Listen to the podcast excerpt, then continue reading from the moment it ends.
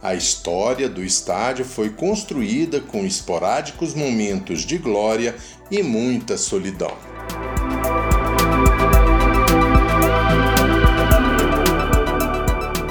Um estádio para 120 mil pessoas nos anos 70, quando Brasília nem campeonato de futebol profissional tinha, uma arena com capacidade de mais de 70 mil pessoas para somente sete jogos na Copa do Mundo, Desde a ideia inicial, há mais de 40 anos, até a concretização do sonho de sediar jogos do maior torneio de futebol do mundo, o Mané Garrincha foi cercado de questionamentos. Embalado pelo ufanismo do milagre econômico disseminado pelo regime militar, pelo tricampeonato no México, pela inclusão de um time do Distrito Federal no campeonato nacional, o projeto de um estádio para 120 mil pessoas começou a ganhar corpo no início da década de 70. Se hoje os números seriam absurdos, imagina naqueles tempos.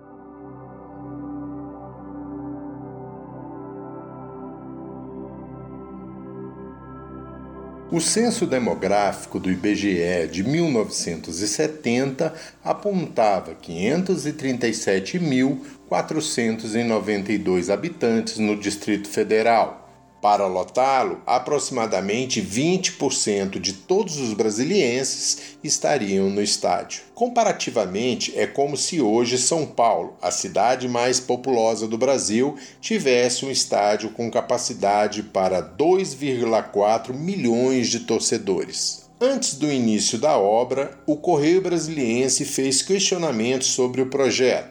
Diz o jornal: pergunta-se apenas se é válido o alto investimento exigido pela obra, dadas as peculiaridades de Brasília. Pergunte-se se vale a pena construir um grande estádio se não temos grandes clubes. Pergunta-se se os pequenos campos existentes não são suficientes para abrigar meia dúzia de espectadores. Útil ou não, o governador Hélio Prates da Silveira iniciou a obra em 1973. A primeira etapa, para comportar apenas 60 mil pessoas, seria a construção da arquibancada inferior e de três dos 14 módulos da arquibancada superior. 600 operários teriam 150 dias para entregar essa etapa.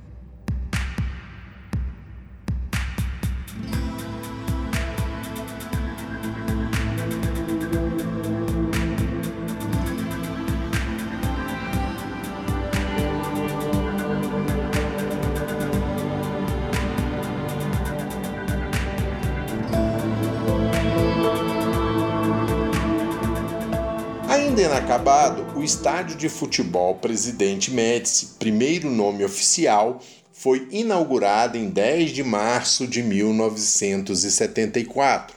O Corinthians venceu o Ceúbe por 2 a 1. O governador Elmo Cerejo engavetou as outras etapas da obra. Para ele, a capacidade para 60 mil estava de bom tamanho investiu então na construção de praças esportivas mais modestas nas cidades satélites. O narrador esportivo Kleiber Beltrão entende que, ainda assim, era um estádio grande demais para o futebol daqui. E lembra que o Pelezão, demolido em 2004, tinha sido reformado em 1973 para receber jogos do Campeonato Brasileiro. Era um estádio que já era grande demais para a categoria do futebol hum. daqui. Não tinha nada a ver com o que ele é hoje uma arena. Mas mesmo assim o Pelezão era muito acanhado. Mas era bom porque enchia o Pelezão, dava aquela sensação de que o futebol daqui estava explodindo, etc.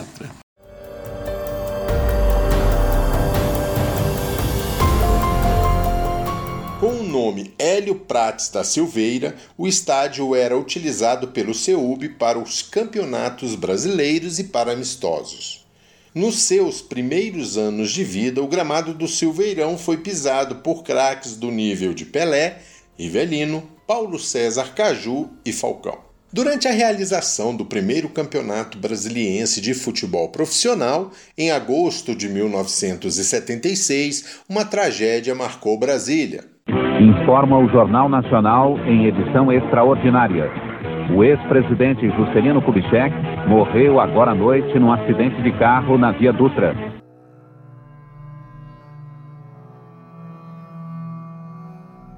O Correio Brasiliense, com a manchete Juscelino, o eleito do povo, noticiava que a cidade, comovida, parara para dar adeus ao seu fundador.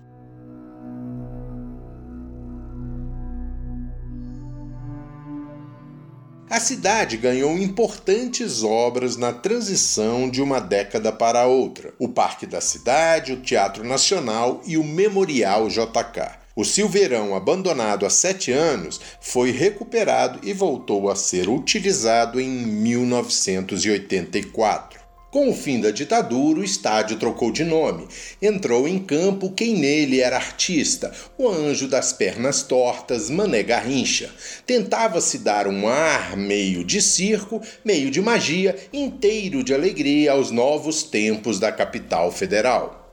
Depois de 86, por 12 anos, o Distrito Federal não teve representante na primeira divisão.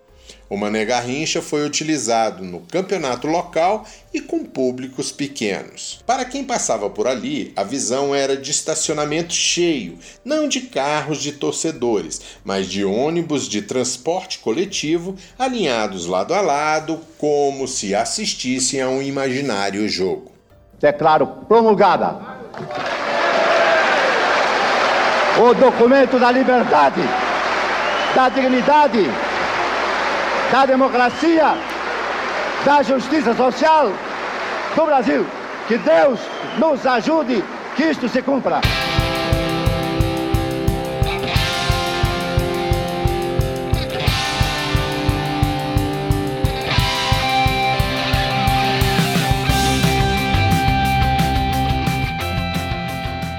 Em meio ao funcionamento da Assembleia Nacional Constituinte para a elaboração de uma Carta Magna que adequasse o país à normalidade democrática, Brasília foi inscrita na lista do Patrimônio Mundial da Unesco.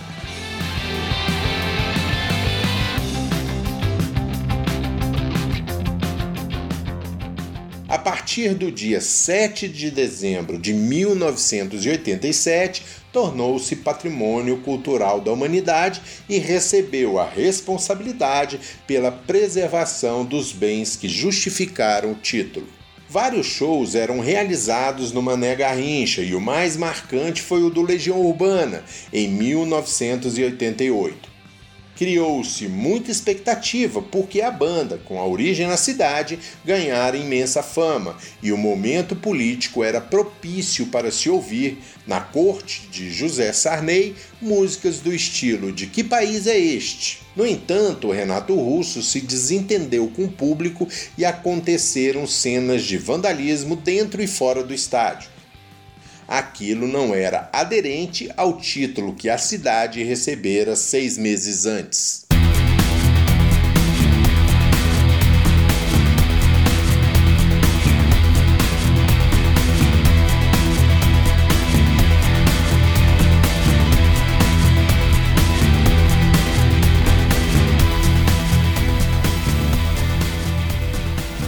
Escassez de futebol no Mané Garrincha na década de 90, não é fácil encontrar um brasiliense que se lembre do estádio naquela época. O professor de português Filemon Félix relembra suas idas ao Mané Garrincha nos anos 90. Eu conheci o Mané Garrincha assim que eu cheguei a Brasília, 1989, 1990. Eu cheguei em 89, eu devo ter ido ao Mané Garrincha para um jogo é, é, de campeonato brasiliense em 1990. Mas, assim, eu, eu tenho pouca lembrança, sinceramente, não, não tenho lembrança com exatidão. Mas a exatidão que eu tenho é de um Fla-Flu, se não me engano, foi em 1997, 96, 97, foi um Fla-Flu. Eu até, até cheguei a escrever sobre isso, sobre esse jogo, né? Que eu recentemente eu estava escrevendo sobre vários Fla-Flus, né? Os Fla-Flus da minha vida, né? É, eu sei que foi entre 96 e 97, hum. porque eu estava construindo uma casa em que eu moro atualmente, no condomínio em que eu moro, uhum. e eu me lembro perfeitamente de, de, dessa época que eu fui a esse Fla-Flu. Inclusive o Rio de Janeiro estava passando por um problema sério, de, de, é, de desordem, as pessoas é, é, é com problemas. Assim, o Rio de Janeiro estava num um período de baixa, né? Aí eu me lembro até uma reportagem do Globo dizendo assim: o Rio de Janeiro não é mais tão lindo. É, hoje tem Fla-Flu em Brasília.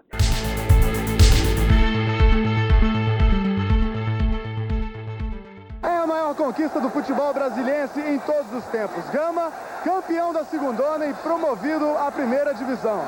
O Gama resgatou um pouco do orgulho do torcedor ao fazer uma brilhante campanha na segunda divisão do brasileiro de 1998 e conseguiu o feito de colocar na final contra o Londrina mais de 51 mil pessoas no estádio num jogo que não envolvia time do primeiro escalão do futebol nacional.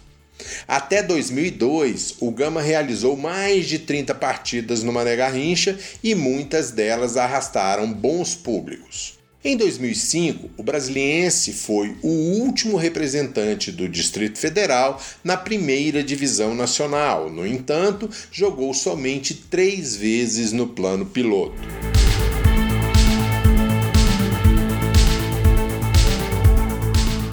Para a Copa do Mundo de 2014, Brasília foi escolhida como uma das 12 cidades sede e teria sete partidas. A ideia inicial para o novo estádio era de aproveitamento das estruturas existentes. No entanto, a FIFA exigiu que o público ficasse mais próximo ao gramado, logo, a pista de atletismo não poderia fazer parte do projeto. As arquibancadas teriam que ser demolidas e reconstruídas. O campo de jogo seria rebaixado em 5 metros para manter a visibilidade do torcedor.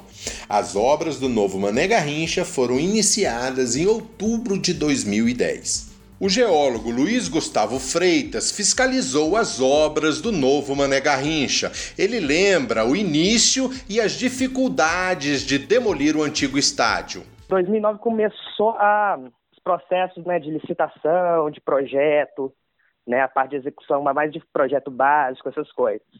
Em 2010 mesmo que começou a execução propriamente dito, tá, da obra. A primeira coisa que foi feita, na verdade, foi o baixamento do campo em 5 metros ah. do campo anterior, tá? Para você ter ângulo de visibilidade, a gente teve que rebaixar. Aí depois é, demoliu, né, a estrutura antiga. Uhum.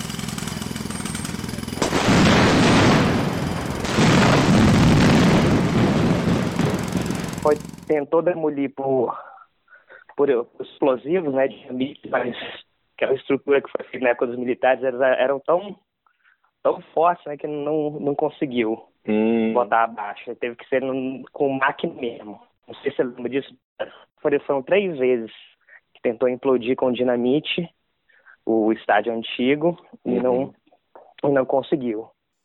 O pintor industrial Edinaldo de França Bezerra trabalhou na reconstrução do Mané Garrincha. Eu senti orgulho, muita alegria, pois as pessoas olhavam para nós com outros olhos. Hoje não tenho o mesmo orgulho, pois sei que ali teve muita corrupção. Indagado se acha o estádio muito grande, Edinaldo mata no peito e bate de primeira. Para uma cidade que não tem time, foi ruim.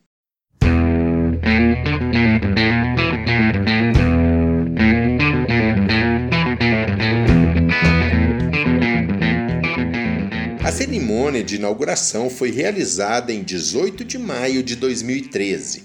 No mesmo dia, ocorreu o primeiro jogo de futebol do estádio, Brasília e Brasiliense, pela final do campeonato local. Quem vem de fora para trabalhar no Mané Garrincha gosta do que vê, apesar de algumas críticas. A repórter Monique Danello reclama da tribuna de imprensa escrita e de rádio. Por outro lado, faz elogios. É, tirando essa parte, eu acho que o estádio tem uma estrutura muito boa para trabalho. É, em termos de espaço, de movimentação aqui dentro, de logística, internet, sinal, tudo funciona muito bem para a gente aqui. A gente nunca teve nenhum problema, é um estádio que eu gosto de trabalhar. Paulo Vinícius Coelho, comentarista de futebol, já esteve no Mané Garrincha algumas vezes. Ele se diverte com o tamanho do local. O estádio é bom para trabalhar, é bom para a imprensa. A gente anda muito dentro dele. Eu brincava na Copa que a gente anda tanto que fica até com a perna torta. Por isso que chama Mané Garrincha. Brincadeira. Mas ele é bom para trabalhar. A única coisa é que ele é um estádio onde você vê o superfaturamento. Porque você vê a qualidade diferente, inferior ao que tem no Maracanã, por exemplo, e um estádio custou mais caro. É esse que é o ponto. Essa é a diferença em relação a outros estádios. Entendeu? O Mineirão é um estádio que custou mais barato e é um estádio muito funcional. Até mais funcional que o Mané Garrincha. Ah, o Maracanã também. O Maracanã é um estádio bonito hoje. Allianz Parque. Ah, são estádios que você tem facilidade para a imprensa. O Allianz Parque tem um problema para a chegada dos jogadores em função de como a polícia faz a movimentação dos torcedores. Mas só isso. O Margarita é um bom estádio. Um bom estádio. Não é o melhor, está longe de ser o pior. O relatório da auditoria permanente do Tribunal de Contas do Distrito Federal com as contratações efetivadas até fevereiro de 2014, aponta o custo da obra para 1 bilhão 607 milhões 792 mil 216 reais e 99 centavos. A capacidade do estádio é de 72.788 pessoas, sendo assim, cada assento tem um valor simbólico de mais de 22 mil reais.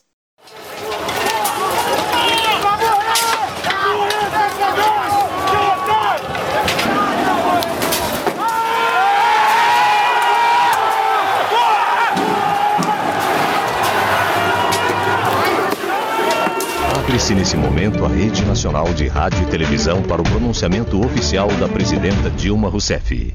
Minhas amigas e meus amigos, todos nós, brasileiras e brasileiros, estamos acompanhando.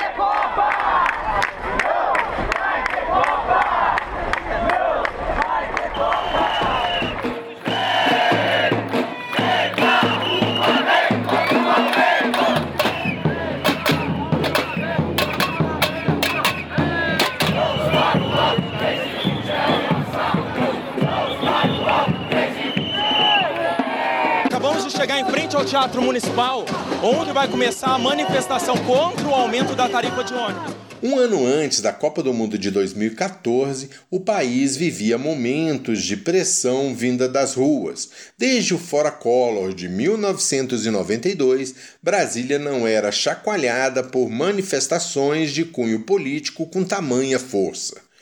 O momento fez crescer dois grupos. Não vai ter Copa versus vai ter Copa nas escolas, nas ruas, campos, construções, estendendo-se aos bares, ofícios e outros mais, debatiam-se os prós e contras. Venceu a Copa.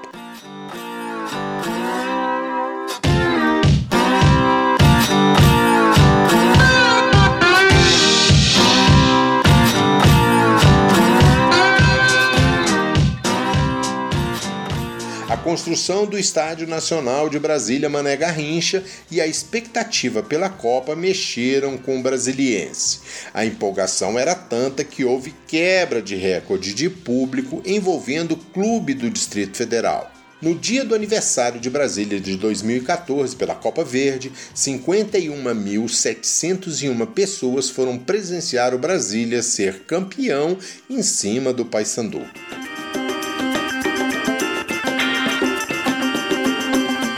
Rolou a Copa do Mundo e multidões de brasileiros e estrangeiros frequentaram Mané Garrincha, proporcionando um público médio de 68 mil. O novo estádio colocou o futebol visto da arquibancada numa evidência que nunca tivera antes na capital. O reforço veio em 2016 com as Olimpíadas. Brasil e África do Sul levaram o maior público que o Mané Garrincha já tinha tido: 69.389 torcedores. O professor Filemon se empolgou com o novo Mané Garrincha e tinha um propósito de vida. Se eu conseguisse chegar quando eu soube que o Brasil era, era candidato a, a sediar a Copa do Mundo, né? Assim, o meu maior sonho era dizer assim: eu não posso morrer antes entendeu? Tem que chegar para poder ver os Jogos da Copa. Realizou. Passado o frisson da Copa e das Olimpíadas, o Mané Garrincha voltou à dura realidade. Nas partidas realizadas pelo Campeonato Brasiliense, a ocupação do estádio tem sido baixíssima. No Candangão de 2017, por exemplo, foram realizados 17 jogos com média inferior de 900 pagantes. Nos últimos anos, a rotina foi quebrada com jogos de times de fora. O Flamengo adotou o Mané Garrincha como sua segunda casa e levou grande número de torcedores em jogos pelos campeonatos brasileiros de 2015 a 2019 e também pela Supercopa do Brasil. Shows de Aerosmith, Beyoncé, Roger Waters e Maroon 5 também tiveram bons públicos. Essa diferença é o centro de um dilema: a vinda de partidas de outros estados. O abismo entre os números leva a crer que, para o Mané Garrincha, a presença dos times dos grandes centros é questão de sobrevivência. Há uma corrente que defende a proibição da venda do mando de campo. Paulo Vinícius Coelho apoia e exemplifica. Eu sou contra os mandos itinerantes. Eu sou a favor do que a CBF fez esse ano. Ou seja, acho que o Flamengo tem que jogar no Rio de Janeiro. Acho que o Vasco tem que jogar no Rio de Janeiro. Kleiber Beltrão vê que os jogos de outros estados são a salvação para o futebol. É a salvação para a federação. Uhum. Por quê? Tem que pagar as contas, tem que pagar, pagar a arbitragem. Olha toda a cadeia que depende disso: hotéis, uhum. eh, restaurantes, táxis.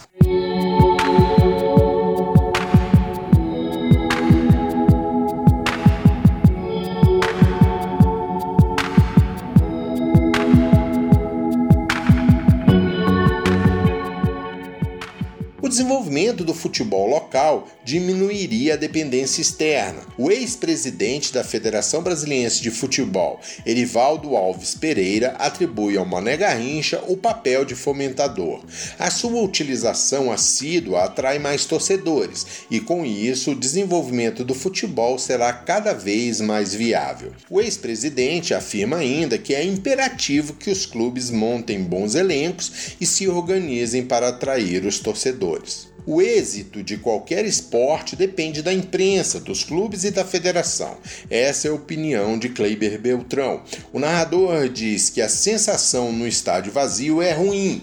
Porque você narrar ali do Mané Garrincha não é para 72 mil pessoas, um jogo que tem menos de 100, como é que você vai inventar emoção se não tem nem grito?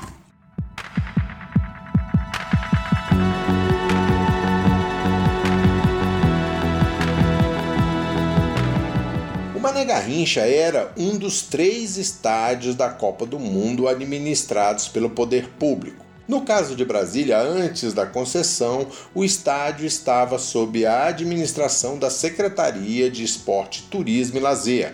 Segundo o órgão, as despesas mensais giravam em torno de 700 mil e a receita total do ano de 2016 foi de pouco mais de 1 milhão e 700.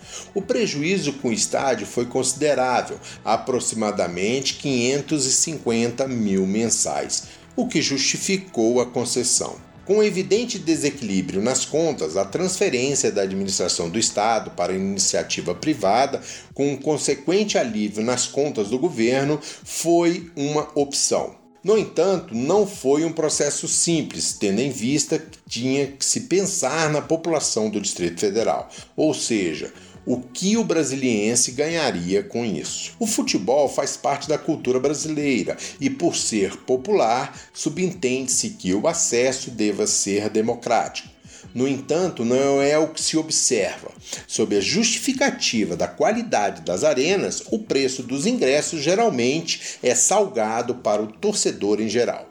Em jogos realizados entre times de outros estados e organizados por empresas privadas, os preços mais baixos da entrada inteira variaram de 80 a 160 reais. Valores assim elitizam o espetáculo. Kleiber Beltrão reclama dos preços praticados. Mas eles deveriam ser mais conscientes e colocar uns preços mais, mais acessíveis. Sem dúvida, porque não adianta você tirar atraso num jogo só, aí chega no mesmo mês, você quer trazer outro jogo, Pô, você vai gastar 400, 500 reais no mês só de ingresso porque até você chegar lá você tem outros gastos também.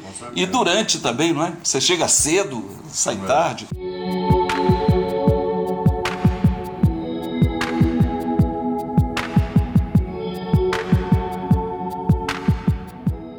Pericles de Carvalho é considerado um dos maiores jogadores que o futebol brasiliense já revelou. Nascido em Uberaba, veio com a família para Brasília meses depois da inauguração. Seu pai, Didi de Carvalho, foi técnico de times amadores da capital e iniciou Pericles no futebol. Profissionalmente, começou a carreira no CEUB. Foi campeão e artilheiro pelo Brasília, Gama e Taguatinga. Fora, jogou por times como Atlético Mineiro e Guarani. Pericles esteve em campo no primeiro jogo do Mané Garrincha em 1974. A expectativa era que seria igual foi em Goiânia, com Serra Dourada, e com o Mineirão em Minas Gerais, Belo Horizonte. Então nós esperávamos que o futebol de Brasília tivesse aquele, aquele estouro, né? Uhum. Que todo mundo esperava, não só os jogadores, mas a, a população aqui esperava que, que acontecesse isso, né? Até então, futebol de Minas, ninguém sabia de nada, até inaugurar o, o Mineirão. Mineirão. E o Serra Dourada, que foi o, o grande, a grande alavanca do futebol goiano, né? Na época que a gente jogava, ele ainda estava construindo. Uhum. Né? Tinha arquibancada, arquibancada coberta, a primeira arquibancada coberta do uhum. lado do, do Parque da Cidade, uhum. era toda, você lembra? Uhum. Era toda é, é, em construção. Então a gente jogava mais para o lado de lá, uhum. da, da Asa Norte, que ficava, uhum. que era mais limpo, né? Que era, que já estava pronto. Então não tinha o, o, segundo andar, vamos dizer assim, a uhum. cobertura, né? É. É, você lembra do jogo contra o Corinthians na estreia? É. Lembro, foi. Não, não foi à tarde, nós perdemos de, de acho que 2 a 1 um, 2 a 0 2 a 1 um, dois, dois gols do, do Vaguinho, Vaguinho e um do Juraci. É, o Juraci é nosso centroavante, eu joguei, joguei é, é, no primeiro, no, no, no, intervalo, logo no comecinho eu machuquei, tive que sair, hum. mas nós jogamos contra o, foi o Corinthians que, que inaugurou com dois gols do Vaguinho, uhum. na é... tarde, de, à tarde de domingo. É. O estádio ainda estava inacabado, né? Inacabado, é, tudo inacabado, certo? Ele sempre foi inacabado, né? Uhum. Mesmo com a construção da, da parte superior ali, ainda faltava fazer um anel. Uhum. Era é, que a previsão era de 120 mil pessoas. É, era o anel todo. É isso, era um tipo de um livro, né? Um negócio uhum. aberto, isso, assim, que seria, é. seria é, é mais um, um, Ele ficou sempre inacabado. É. E eu me lembro bem que quando começaram a colocar estrutura para fazer a cobertura, a estrutura caiu inclusive sim, na arquibancada. Sim, Ficou anos com aquela estrutura caída ali. Isso, é. Uma é. estrutura metálica não, não, não deu. Uhum. Não, é, naquela época era é outra, outra tecnologia, né? E certo. acabou caindo, foi mesmo. Qual o jogo assim mais marcante para você no Mané Garrincha? Mais marcante foi Bras... é, e Santos. É, é, é, que o Pelé jogou, nós uhum. perdemos de 3 a 1 o Pelé marcou um gol. Foi uma polêmica danada, porque o, o Pedro Padrera falou que o Pelé já estava quase terminando, já estava parando, né? O Pelé ficou sabendo, ligou, mandou, mandou alguém falar pro Rio, falou que o negócio ia pegar. E pegou mesmo, no final, aí o cara marcou gol, jogou pra cacete, tinha um nenê, tal de Nenê, centroavante, é. jogava com ele, o negócio ferveu e nós perdemos 3 a 1 Então, ele meteu uma bola no meio das pernas do, do Dario, um jogador ponto esquerda nosso, ele olhando, ele olhando a bola, olhando, né? E o Dario veio por trás dele para poder tirar essa bola. Uhum. É, é, é, o ladrãozinho, né? Uhum. Mas a torcida acompanhou, né? A torcida, ah! E na hora que o cara chegou, só na sombra, ele deu um totozinho assim, o Dari passou o resto. Foi um, um estrondo, né? E, então foi um jogo, um jogo marcante para o torcedor aqui e a gente lembra porque por causa do Pelé, né? Qual o gol que você acha mais bonito que você marcou no Mané Garrincha? Ah, teve. Marquei muitos gols assim, mas é, é, o meu mesmo não tem tanta tanta beleza assim, porque a gente sempre vinha de Ou trás. Que seja né? marcante. E, e, e, sempre completando, né? Uhum. Eu marquei um gol contra o contra o Figueirense, uhum. né? Que eu tinha quebrado meu nariz hum. nesse jogo do Flamengo e joguei com uma tala, um negócio. Uhum. Dr. Flori Machado tinha colocado no meu nariz, então eu lembro disso aí. Logo no começo do jogo, eu, a gente corria e sentia um negócio tremendo, um negócio mais ou menos doendo, né? E aí eu marquei um gol no, no, no, no, no Figueirense e isso aí marcou, né? Isso aí deixa a gente com, com lembrando, né? Uhum. Mais, pela, mais pelo sacrifício do que pelo, é, pelo gol mesmo. Foi de fora da área, foi dentro da área? Não, foi dentro da área. Dentro da área que é, é nós fizemos uma tabela e eu e Dario e acabou o Juraci, o Juraci, Dario e acabou a bola sobrando, já quase no bico da pequena área, a gente jogou o goleiro, saiu, a gente deu aquele totozinho por baixo é, é mas. Cobriu o goleiro. É, é, isso, é mais pelo. Pela, pelo sacrifício. Pela, isso, pelo sacrifício, é, uhum. pela dor mesmo. E naquele tempo não tinha quase, quase nada fora de campo, né? Para uhum. o jogador, né? Hoje tem tudo. Depois que você parou de jogar, você parou de jogar quando? Que ano? Parei em 86, 87. Depois é. que você parou, você continuou frequentando Mané Garrincha para assistir? Não, não, não. Esse Mané Garrincha novo eu nunca fui. No velho? Não, Depois que você parou também? O velho, sim, o velho eu fui para assistir, para trabalhar. Eu era comentarista da Jovem Pan, ah. era comentarista da, da, da, da Rádio Planalto, da 104 FM. Quando você soube que Brasil, que Brasília ia construir um novo Mané Garrincha, o que, que você achou na época? Achei uma maravilha que se fizesse uma, uma, uma maquiagem no, no, no naquele Mané Garrincha. Uhum. Fizesse a cobertura e deixasse ele para 40 mil pessoas, 45 mil pessoas. Que era o projeto é. inicial. É, é, é isso. O projeto o na, na, inicial era 40. Que o futebol de Brasília suporta isso. Uhum. Tá entendendo? Então, eu, como conheço futebol de Brasília, eu sei. Aí todo mundo, não, tem que pôr 70, 80 mil que vai fazer isso, que é capital, caramba. Eu falei, não presta, não dá. Arrumei muita briga, muita inimizade por causa disso, porque todo mundo queria ganhar dinheiro. Uhum. E a gente era contra e dava entrevista que era contra, que era isso. Você vê, eu nunca fui no Mané Garrincha depois dele pronto. Eu fui duas vezes enquanto estava construindo, para hum. dar uma entrevista para Globo hum. e outra para Jovem Pan. É, mas, e o Correio Brasiliense, mas nunca não assisti nenhum jogo, não sei nem como é que era aquilo lá.